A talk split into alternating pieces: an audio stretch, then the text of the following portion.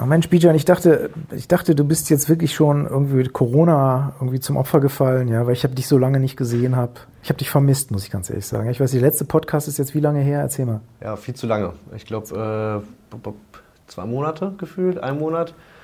Ja, du, ich habe ich hab, ich gemerkt zwischendurch, ich bin morgens manchmal aufgewacht, weißt du, und habe irgendwie so ein Mikrofon zur Hand genommen, das natürlich nicht ans Stromnetz angeschlossen war und habe da reingesabbelt. Einfach mit dir alleine geredet? Nein, ich habe immer, ich versuche mit dir zu reden. Ich habe so. Bijan, Bijan, und es kam nie eine Antwort. Kam, kam nichts aus dem Wald zurück. Jetzt, jetzt, weiß ich, weil du die ganze Zeit im Homeoffice warst. Ich war die ganze Zeit nur zu ja? Hause, richtig. Also, was machen wir heute? Heute geht es mal ums äh, Nervensystem. Ach, man, von allen das Sachen, die, die, die man irgendwie machen kann, weißt du, das das irgendwie, was ich, da, da habe ich im Studium ganz schlecht ausgesehen. Ja, denken, denken ist halt nicht so mein Ding, ne? Spezialgebiet, ja. Danke. Charmant wie immer, ja. Corona hat, hat dir gut getan, ja. Das neue, das neue Kraftgeschäft. Und ganz frisch wieder. Ja. Super. Sag mal, Nervensystem, wo kommt denn das jetzt eigentlich her? Also ich meine, äh, die Embryologie, ne, das unbeliebteste aller anatomischen Teildisziplinen, ja, keiner weiß warum, ja, aber eigentlich sehr hilfreich, um sich zu erklären, warum der menschliche Körper so aufgebaut ist, wie er aufgebaut ist, nämlich völlig äh, schwierig ja, und schwer zu verstehen. Ja. Die Embryologie ermöglicht einem also manchen Shortcut. Also das Nervensystem, wo kommt das her? Ja, wenn man es jetzt hier bei dem, beim Nervensystem ist relativ einfach, das kann man sich ganz gut merken. Äh, man hat ja irgendwann mal drei Keimscheiben. Es gab das Ektoderm, das Mesoderm und das äh, Endoderm. Für Entoderm kann Entoderm man sagen, ne? eigentlich ja, mit T. Ja, okay, gut. Ähm, ja, und das ganze Nervensystem kommt fast jedenfalls aus dem Ektoderm. Dem Neuroektoderm, genauer gesagt. Ne? Genau. Also ab okay. der dritten Woche differenziert sich das Ektoderm äh, in die Neuralplatte und Oberflächenektoderm. Und aus dieser Neuralplatte wird dann irgendwann ein Rohr. Und aus diesem Rohr wird das ganze zentrale Nervensystem. Jetzt habe ich schon was vorweggenommen. Was das überhaupt ist, erklären wir gleich. Die Neurulation, ne? also die Bildung des Nervensystems beim Embryo, die gute alte Neurulation. Ja? Äh, wichtig zu wissen, äh, immer, immer die beliebte Histofrage, wo kommen die ganzen Zellen her? Eigentlich aus dem Neuroektoderm, und zwar die Nervenzellen und die Gliazellen, zu denen kommen wir gleich nochmal. Aber eine Ausnahme, wie immer, es gibt immer eine Ausnahme und das ist die, auf die der, das EMPP immer ganz gern rumhackt. Und das wird uns jetzt der Bijan, der schon wie so ein kleiner Streber hier unaufhaltsam auf seinem Stuhl hin und her rutscht, um mir eine Antwort zu geben. Wie heißen die Gliazellen, die nicht aus dem Neuroektoderm stammen? Das sind die Mikroglia. Mikrogliazellen sind im Endeffekt wie so Makrophagen im Gehirn und ähm, die stammen also aus dem Mesoderm. Genau. Ja, sind ja auch Abwehrzellen ne? und, und deswegen kommen sie aus dem Mesoderm können phagozytieren. Ne? Genau. Die, die, Kinder, die ihr da draußen hört, Leute, ignoriert sie einfach. Wir sitzen hier äh, in unserem Office und damit wir nicht von Aerosolen äh, zu Tode äh, infiziert werden, müssen wir hier die Fenster aufhaben. Ja, weil, weil sonst Bijan und ich äh, eigentlich hier eine verbotene. Da war es der letzte Podcast. Ne, genau, eine verbotene, äh, verbotenes Treffen haben. Wir haben hier zwar zwei Meter Abstand, aber äh, trotzdem sorgen wir für eine reichliche Luftbewegung und deswegen nicht erschrecken, wenn da ein paar Kinderstimmen mal dazwischen sind. Das sind nicht unsere Fans leider, ja, sondern Zaungäste draußen vom Fenster. Jo, also Embryologie haben wir geklärt. Lass uns mal weitergehen, sonst, sonst, sonst denken die, wir schwatzen hier nur. Ja, eine Sache muss man noch sagen. Also wir haben, wir haben das Rohr, aber es gibt ja noch die Neuralleiste. Was war das denn nochmal? Äh, da entwickelt sich das periphere Nervensystem raus. Genau. Ne? Also, also mein, normal, normal, alles Mögliche, wenn man keine Ahnung hat in der Prüfung, und man wird irgendwie gefragt, woher kommt die exotische Zelle, dann ist man mit der Neuralleiste meistens immer ganz gut dabei, weil die Zellen überall hinwandern. Jedenfalls wird aus der Neuralleiste fast das komplette periphere Nervensystem. Gut. Gut. Reicht jetzt. Also, wir sind jetzt direkt mit dieser Embryo eingestiegen. Ähm, lass mal die trivialen Sachen machen. Wofür braucht man überhaupt so ein Nervensystem? Was, wofür haben wir das? Ja, das ist äh, eigentlich eine ganz einfache Sache, eine Input-Output, ne? ist wie beim Computer. Ne? Also du, du empfängst Sinnesreize von außen und, und dann steuerst du deinen Körper so, dass du möglichst nicht über deine eigenen Füße stolperst und überlebst. Also beispielsweise deine Muskulatur, ganz wichtig für die Bewegung, deine gesamten Eingeweide, wie sind die unterwegs, arbeiten die schnell oder, oder langsam, ja, aber was ganz wichtig ist auch Kommunikation mhm. mit der Umwelt, sprechen, Handheben im Unterricht, ja, ja. Äh, aber es gibt natürlich auch noch, äh, noch komplexere Sachen. Zum Beispiel? Äh, das Denken. Denken, genau. genau das, ja, Gedächtnis. Gedächtnis ja. Ja? Also, okay, also nicht nur, nicht nur rein robotermäßig äh, Input, äh, Output, sondern auch komplexe, komplexe In between die Verarbeitung. Ne? Genau. Input kommt rein, dann wird es verarbeitet, dann Output. Ausnahmen bilden vielleicht die Reflexe, die nicht so richtig verarbeitet werden, sondern auf lokaler Ebene verschaltet werden. Ja, genau. Ähm, das sind so die, die Main-Funktionen. Ne? Kann man natürlich noch weiter differenzieren, ja, in Sprache, in Hören, in visuelle Wahrnehmung und so weiter und so fort. Das Gehirn ist ja recht komplex gegliedert, also das, die kann man natürlich noch, die Funktion kann man natürlich in zig Unterfunktionen noch untergliedern. Gut, also ihr seht, äh, es gibt sowohl bewusste Sachen als auch unbewusste Sachen. Ja, also wenn ich jetzt äh, mein, meine linke Hand bewege, dann ist das hoffentlich äh, bewusst gesteuert. Oder jedenfalls war das meine Absicht. Äh, es gibt auch viele Sachen, die, die merken wir gar nicht. Also äh, ob jetzt das Blutgefäß in meinem rechten Darm sich gerade ein bisschen verengt, äh, kriege ich nicht mit. Das ist ja ähm, so ein ähm, bisschen schwammige Sache mit dem Bewusstsein und dem Unbewusstsein. Ne? Also ich meine, ich weiß nicht, irgendjemand hat mal gesagt, ich weiß leider nicht, wer, wer das ist. Der Bewusstsein ist, der, ist ein PR-Gag des Gehirns. Ja, äh, also nur damit du irgendwie nicht wahnsinnig wirst, hast du irgendwie so ein, so ein bisschen Bewusstsein entwickelt, damit du denkst, du hättest alles unter Kontrolle, aber in Wirklichkeit verziehen sich wirklich so 99 Prozent aller Prozesse unbewusst, denn selbst wenn ich jetzt hier mit dir rede, ja, äh, ich, ich formuliere jetzt nicht jeden einzelnen Satz vor und, und lass den dann erst raus, sondern im Prinzip ist das ein Strom, ja, der unterbewusst dann halt auch die Sätze formuliert. Ja, deswegen ist die Grenze zwischen dem Bewussten und dem Unbewussten ist immer so ein bisschen schwer zu ziehen. Ja, also nur weil ich jetzt irgendwo nicht merke, wie mein, mein Magen plötzlich irgendwie sich zusammenzieht, ähm, heißt es nicht, dass diese Information nicht relevant ist für meinen Gesamtorganismus. Und das Bewusstsein ist dann doch nur also eine relativ schwer definierbare Kruste, ja.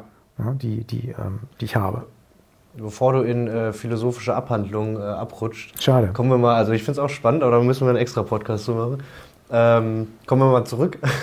Aber es ist natürlich richtig, es ist willkürlich und äh, oft, oft schwer zu, zu definieren, ja, weil, man's, weil man sowas nicht, nicht unbedingt fassen kann.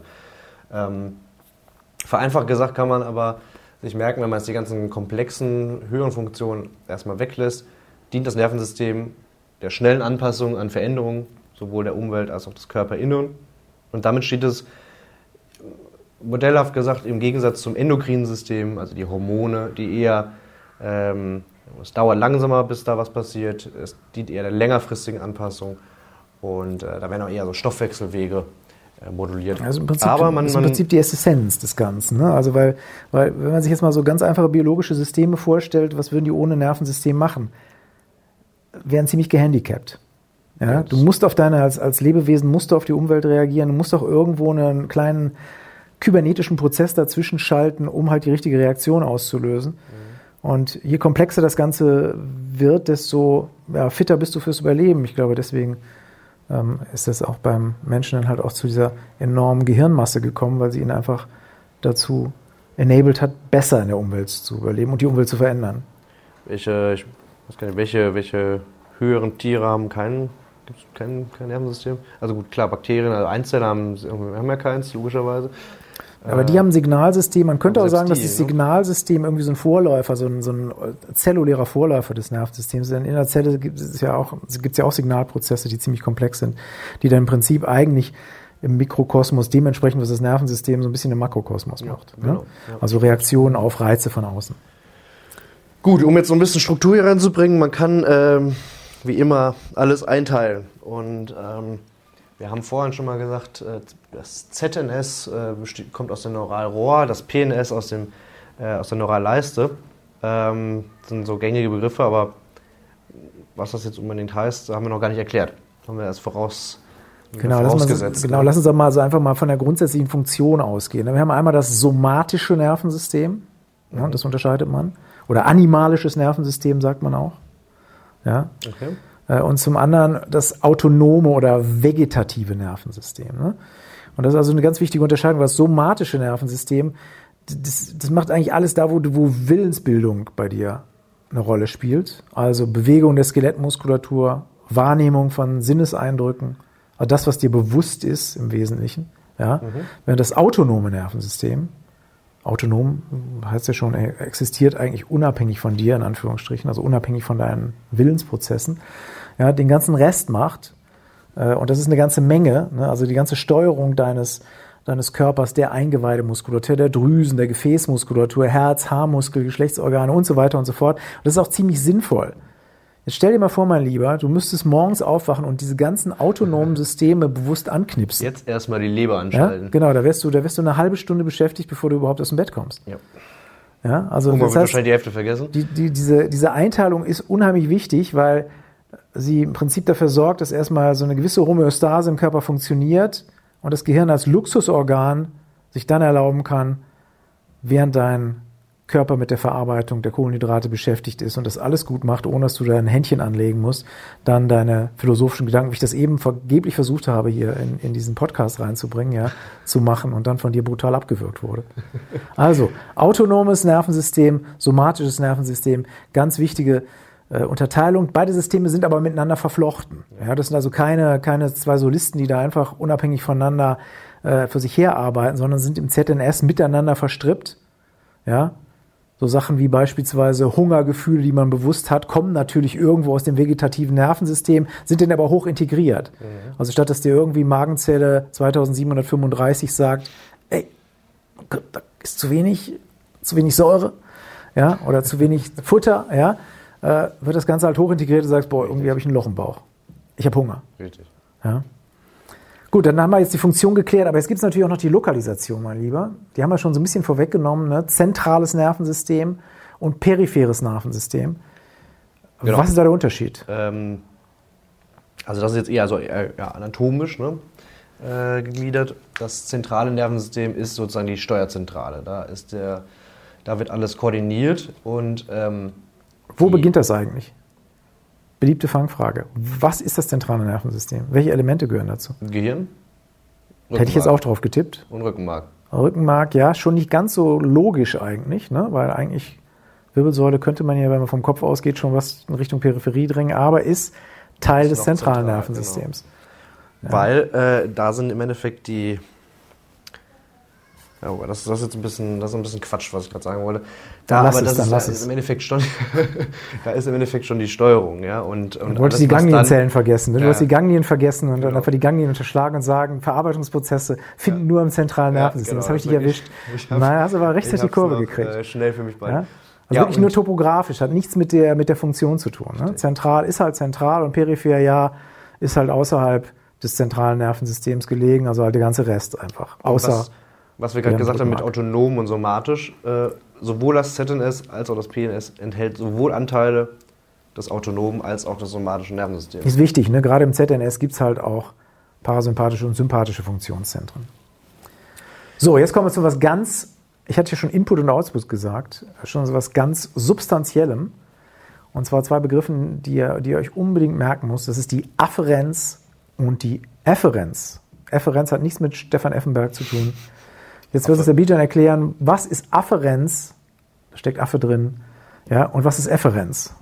Genau, also Afferenz ist alles, was zum zentralen Nervensystem hingeht. Von der Peripherie oder vom Körperinneren, also von irgendeinem Rezeptor, was, den, Sinn, was den Sinneseindruck aufnimmt, ähm, Richtung ZNS. Das ist die Afferenz. Ähm, dann passiert da was im zentralen Nervensystem mit den Sinneseindrücken und irgendwelche Steuerimpulse werden wieder an die Peripherie geschickt und das erfolgt über die Efferenz, also über die efferenten Nervenfasern. Für die Lateiner unter euch, Afferenz kommt von afferre, herbeibringen, darbringen. Mhm. Ja, also das ist der Darbringer, der Heranträger, die Afferenz. Und die Efferenz, genau das Gegenteil, heraustragen, ja, hinausbringen. Nur zur Info, das musst du ja jetzt auch nachgucken. Also äh, sowas, sowas kann man ja nicht wissen. Das ist ein bisschen gemein von dir jetzt. Ja? So, okay. Die beiden Dinge haben wir jetzt geklärt. So, jetzt müssen wir mal gucken, um damit du überhaupt Afferenzen haben kannst, damit was irgendwas rangekommen ist, muss ja ein Reiz entstehen. Ja? Und ein Reiz braucht was, was ganz wichtig ist und das ein zentrales Element des Nervensystems ist. Ohne den gäbe es gar keine Afferenzen, weil es würde überhaupt gar kein Reiz entstehen. Und das sind, Bijan, Preisfrage. Rezeptoren. Die Rezeptoren, genau. So, und die kann man auch wiederum unterteilen ja, wie so alles, ja, kann man auch die Rezeptoren in drei Gruppen unterteilen von Rezeptoren. Also Rezeptoren übermitteln quasi Sinneseindrücke in eine Form, die elektrisch leitfähig ist. Die haben eine ganz wichtige Funktion. Die Rezeptoren wandeln quasi irgendeinen Reiz, Druck, chemische Reize, Photonen, was auch immer, ja, in etwas um, was elektrischer Strom ist, was eine Depolarisation auslöst an der Nervenzelle, sodass es überhaupt weitergetragen werden kann. So, es gibt drei Typen von Rezeptoren. Genau. Herr Fink, Ihr Auftritt. Es gibt die im Inneren, das sind also die Viscerorezeptoren. Äh, zum Beispiel, wie hoch ist der Blutdruck? Was für einen Sauerstoffgehalt haben wir im Blut? Ähm, also alles, was von innen her kommt, das sind die Viscerorezeptoren. Ja, Bauchschmerzen, Bauchschmerzen auch. Völlegefühl, ja. was du gerade meintest und so weiter. Ähm, alles, was von außen kommt, also sei es jetzt an der die Berührung der Haut, ob das Sehen ist, das Hören, das sind die, kann man zusammenfassen als Exterozeptoren. Oder Exterorezeptoren, ne? kann man beides sagen, ja. Und äh, zuletzt gibt es noch so ein, so ein Mittelding, das sind die Propriozeptoren oder Propriorezeptoren. Ähm, das sind im Endeffekt Rezeptoren in Muskeln, in Sehnen, in Gelenkkapseln, die sagen was aus über die Stellung des, äh, der Extremitäten bzw. des Körpers im Raum, über die Lage. Genau, da steckt nämlich Proprius drin. Proprio, das habe ich jetzt nicht nachgeguckt. Sagen, das, ja, das habe ich nicht nachgeguckt, weil ich das tatsächlich weiß. Ja, das heißt selbst. Ja, also das, das ist das Selbst, das man empfindet, also sich selbst. Wo bin ich gerade? Wo stehe ich gerade? Habe ich das Bein angewinkelt oder nicht? Die Propriozeptoren. Ja, also äh, beispielsweise ähm, die äh, Sinneszellen im Auge, was für, für Rezeptoren sind das? Extero. Exterozeptoren, genau, wunderbar. So, jetzt gucken wir uns mal die Afferenzen nochmal an. Und unter, die kann man auch wieder unterteilen. Ja, ähm, und in was kann man die unterteilen? Genau, also wenn wir jetzt von den viszeralen, also Viszerorezeptoren ausgehen, dann sind die entsprechenden Afferenzen auch Visceroafferenzen. Das ist eben logisch. Also die, die Nervenfasern, äh, die vom, von den inneren Organen her zum ZNS kommen, sind viszeroafferente Also die Viszerozeptoren bedienen die viszeroafferenten Fasern. Genau. Und Gut. die Extero- bzw. auch die Propriozeptoren werden zusammengefasst als somatoafferente Fasern, Somatoafferenz. Ganz einfach. Ja. ja. Dann landen jetzt die diese elektrischen Signale, die du erzählt hast, äh, über die Afferenzen im zentralen Nervensystem. Dort werden alle Afferenzen, die im Körper ankommen, im Endeffekt koordiniert, äh, zusammengefasst, ähm, verglichen, mit, mit Erfahrungen assoziiert. Und dann im Endeffekt kommt irgendein Befehl raus. Und der wird ja, wie wir vorhin gesagt haben, dann über die Efferenzen wieder zu den ähm, entsprechenden Organen geleitet. Und auch da kann man überraschenderweise wieder unterscheiden, wenn es jetzt zu den Eingeweiden geht, dann nennt man das Viszero-Efferenz. Und wenn es zu den Skelettmuskeln geht, also wieder bewusst steuerbar ist, äh, Somato-Efferent. Das sind dann auch motorische Fasern. Genau. Ne? Also die müssen ja irgendwas tun. Ja, das heißt, wenn wir von Efferenzen reden, reden wir überwiegend um motorische Fasern. Richtig. Ja, nicht ausschließlich, aber überwiegend. So, nachdem wir jetzt äh, geklärt haben, irgendwie, wie das mit dem Input und dem Output ist, jetzt äh, nochmal eine kurze Reprise irgendwo des ZNS. Wir haben einmal das Gehirn selbst als Teil des ZNS, das Encephalon, ja, mit seinen ganzen Unterabteilungen, mit Encephalon, Telencephalon und so weiter und so fort. Da gibt es eine extra, ja, extra Folge. Da gibt es eine extra Folge zu. Und dann das Rückenmark, lateinisch Medulla spinalis. Sie. so. Ähm, das Ganze ist ein bisschen komplex aufgebaut. Wir gehen jetzt nicht auf die Binnenstrukturen äh, ein, also die ganzen Unterteilungen. Das ist ein Abend- oder vielleicht sogar lebendfüllendes Thema und ich glaube, keiner von euch hat Lust, sich diesen Podcast irgendwie 700 Jahre am Stück anzuhören. Deswegen machen wir es jetzt hier nochmal ganz, ganz kurz. Ähm, wir haben um das Gehirn rum Hüllstrukturen. Das sind die Meningen mhm. oder die Hirnhäute. Dasselbe haben wir im Rückenmark ja, als Rückenmarkshäute. Und äh, zwischen diesen Häuten gibt es Räume, mhm. Spalträume. Und äh, die sind. Das ist der Subarachnoidalraum. Das Wichtigste. Jedenfalls die Liquorräume, die äußeren Liquorräume. Genau. So, weil da entsprechend der Liquor cerebrospinalis äh, sich drin befindet. Das, das, der Körper hat da ein bisschen äh, Vorsicht geübt, weil das Gehirn ist natürlich verdammt wichtig. Ohne Gehirn lebt man Regel kurz und auch nicht besonders gut. Deswegen wird das besonders gut geschützt, nicht nur durch den Schädelknochen, sondern halt durch die Hirnhäute und Wasserschichten, die dazwischen sind oder Flüssigkeitsschichten, die einfach den Hauptsinn haben, das Gehirn relativ stoß- und erschütterungsfrei zu lagern, äh, weil, wie wir alle aus dem Begriff Commotio cerebral, also Gehirnerschütterung, ähm, wissen, gibt es schnell Schädel-Hirntraum, also vor mechanischen Träumen, Traumen ist das ZNS nicht unbedingt gut geschützt. Ähm, deswegen muss es gut eingebettet sein. Genau. Ähm, und es gibt nicht nur diesen äußeren Likoraum, sondern es gibt im ZNS auch noch einen inneren, äh, überraschenderweise. Und das sind dann die Hirnventrikel, beziehungsweise im Rückenmark gibt es auch so einen kleinen Kanal, der Zentralkanal. So, und dieser Liquor zirkuliert auch ständig und wird ständig ausgetauscht. Das heißt, das Gehirn schwimmt in seiner eigenen Suppe, ja, die erythrozytenfrei ist, dem Liquor, und wird dort eingebettet. Im ZNS hatten wir das Rückenmark und das Gehirn. So, PNS hat natürlich auch verschiedene Elemente. So, ähm, wir unterscheiden jetzt im PNS vor allem zwischen den Hirnnerven, ja, das sind die, die direkt aus dem Hirnstamm rauskommen, ja, und den Spinalnerven, also denen, die aus dem Bereich der Wirbelsäule, also der Spina, aus dem Rückenmark rauskommen. Genau. So, ähm, jetzt äh, erklär mir doch bitte mal, ähm, wie so ein Nerv aufgebaut ist. Ja, so, so ein Nerv ist ja nicht einfach nur ein Kupferkabel mit einer Ummantelung drum, sondern der besteht aus sehr vielen Nervenfasern. Was ist jetzt eine Nervenfaser?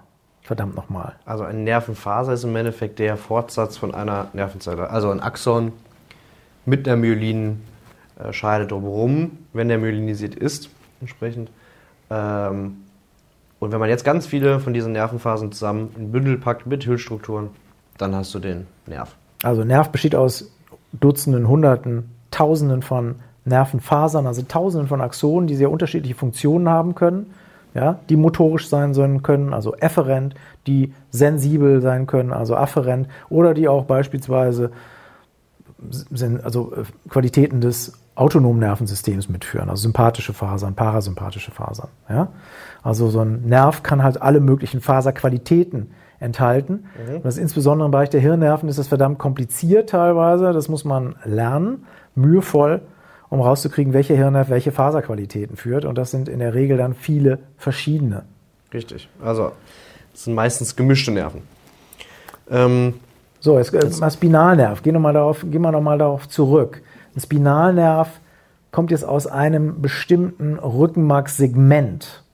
Mhm. Ja, das heißt also, ursprünglich ist das Nervensystem streng segmental aufgebaut. Ja, wir haben verschiedene Segmente. Jedes Segment hat seine spezialisierten Nervenzellen, die aus diesem Segment entspringen und Fasern entsenden. Äh, warum ist es nicht so einfach, dass wir wie Ringelwürmer aufgebaut sind und äh, du quasi die Anatomie in einem Nachmittag lernen kannst und sagst, okay, es gibt ja, äh, 30 Körpersegmente, alle identisch aufgebaut, ja, schöne Ordnung, nicht viel zu lernen. Wieso ist das so kompliziert? Genau, also diese segmentalen Aufbau, den erkennt man noch ziemlich gut ja im Bereich der, des Brustkorbs zum Beispiel. Also da diese Interkostalnerven, die, da ist es relativ eindeutig noch. Ähm, grundsätzlich treten die überall segmental aus, aber dann nach dem Austritt verflechten die sich alle zu einem Plexus. Warum ist das so? Das ist warum, so, warum, ja, warum die, bleiben die nicht segmental? Ja, weil wir halt die, die arme Beine haben. Ne? Und die, da sind die Muskeln ausgewachsen und äh, wandern irgendwo hin und entsprechend wandern die Nerven auch mit, verflechten sich und äh, das ist Embryo äh, Low-Light-Version von mir. Okay, das heißt also, die, die, die Komplexität der Neuroanatomie ist dadurch bedingt, dass einfach wir den segmentalen Aufbau aufgegeben haben zugunsten ja, unserer Extremitäten und dadurch dieses, diese ganze Komplexität reingekommen ist und äh, die, dadurch, dass die Nerven den Muskeln, den Muskelanlagen gefolgt sind, quasi Segmentalität aufgegeben haben. Das heißt im Endeffekt, wenn man jetzt einen Nerven, einen peripheren Nerven geschädigt hat, entspricht die, dieser Nerv nicht einem Segment, einem Rückenmarksegment. Äh, andersrum, wenn man einen Bandscheibenvorfall hat und ein Segment geschädigt ist, dann äh, ist nicht direkt ein ganzer Nerv ausgefallen, sondern nur Bestandteile von mehreren Nerven. Okay. Das ist der Sinn davon wahrscheinlich. Ne? Gut, so zu wissen, gut zu wissen, ne, dass also die Plexus quasi diese ganzen Segmente munter abmischen, was leider dazu führt, dass ihr auch, wenn, wenn, wenn ihr äh, den Nervus medianus lernt, dann auch wissen müsst, aus welchen, also Fasern welcher Segmente der Nervus medianus denn aus, entsprechend enthält. Genau. Also mehrere Zervikalsegmente beispielsweise und halt nicht nur eines Zervikalsegments. Das ist immer eine lästige, aber leider wichtige Pflichtübung in der Anatomie. Gut. So, Hirnnerven, ähm, wir haben Spinalnerven, haben wir so ein bisschen geklärt, okay, Folgen dieser Segmentalität des Rückenmarks. Nun habe ich soweit die Hirnnerven entstehen aus dem Hirnstamm. Also soweit mir bekannt ist der, nicht, ist der Hirnstamm nicht segmental aufgebaut, oder? Ähm, ja, nee, jetzt nicht mehr wirklich. Aber trotzdem sieht man da noch eine gewisse Struktur. Also die Hirnnerven, wenn man die durchnummeriert, ähm, die treten überwiegend alle untereinander aus. Manche auch ein paar ein bisschen nebeneinander. Es gibt ein paar Hirnnerven, die gar nicht aus dem Hirnstamm austreten. Alles ein bisschen komplex, aber da ist die Segmentalität eigentlich nicht mehr so ersichtlich. Also die Hirnnerven treten letztendlich in der Nähe der Hirnnervenkerne aus, ihre Kerne, die im, im, im Hirnstamm gelegen sind. Und ähm, was ist jetzt der Unterschied? Also wie würdest du jetzt eine, eine schnelle, eine schnelle Definition von, von Hirnnerv und Spinalnerv treffen? Also wo, wo besteht der Unterschied? Ja, ein Hirnnerv tritt äh, im Bereich des, äh, des Gehirns aus. Das ist, glaube ich, die einfachste Erklärung. aber, aber, aber, verläuft natürlich dann überall hin. Ja, das ist doch, das ist wahrscheinlich so. Also der, der Nervus vagus, das ist der äh, zehnte Hirnnerv, der, den findet man dann auch noch im Darmbereich. Ja, aber ich glaube, das ist die willkürliche Einteilung. Ich habe schon wieder Scheiße gehört, bis man einen Cut machen kann. so, wir wollen jetzt nicht ganz verschweigen, dass es neben den Hirnnerven und Spinalnerven natürlich auch noch einen anderen Anteil des peripheren Nervensystems gibt. Das ist der ganze periphere das ganze periphere autonome oder vegetative Nervensystem, ja, das sich in Form von Ganglien manifestiert, also Ganglien, die Nervenzellen enthalten, beispielsweise Grenzsteinganglien oder die vielen organnahen Ganglien im Bauchraum, die man wieder, was den efferenten Anteil äh, anbelangt, unterteilen kann in sympathisches und parasympathisches Nervensystem, ist aber ein eigenes Thema, das auch gar nicht so schnell abzuhandeln ist. Das packen wir in einen eigenen Podcast, versprochen. Und lassen es jetzt mal gut sein, ne? Jawohl. Ja? Also, äh, hoffe, es hat euch gefallen, wie immer. Und mal gucken, was machen wir als nächstes? Wissen wir noch nicht. Lassen ich glaube, wir bleiben, wir, wir bleiben, beim Nervensystem. Wir, ja. bleiben, wir quälen unsere Zuhörer ein bisschen. Okay. Ja? Dieses, dieses verschlungene Etwas, ja, das, das äh, einem nicht so leicht von der Hand geht. Ja, und äh, warum nicht Sympathikus Parasympathikus? Ja, Nächstes Mal. Ja, ist ein beliebtes Thema. Kann man mal ein bisschen was erklären? Kann man was zur Molekularbiologie erzählen. Ja, das kannst du machen. Ja? Und, und, und. Lass uns das tun. Ja? Du bist ein sympathischer Typ oder ein parasympathischer Typ, oder deswegen, ja. Lass ich finde dich parasympathisch. Ja, okay. Wie auch immer. Äh, ich hoffe, es hat euch Spaß gemacht. Äh, bis zum nächsten Podcast. Jo, ciao, ciao.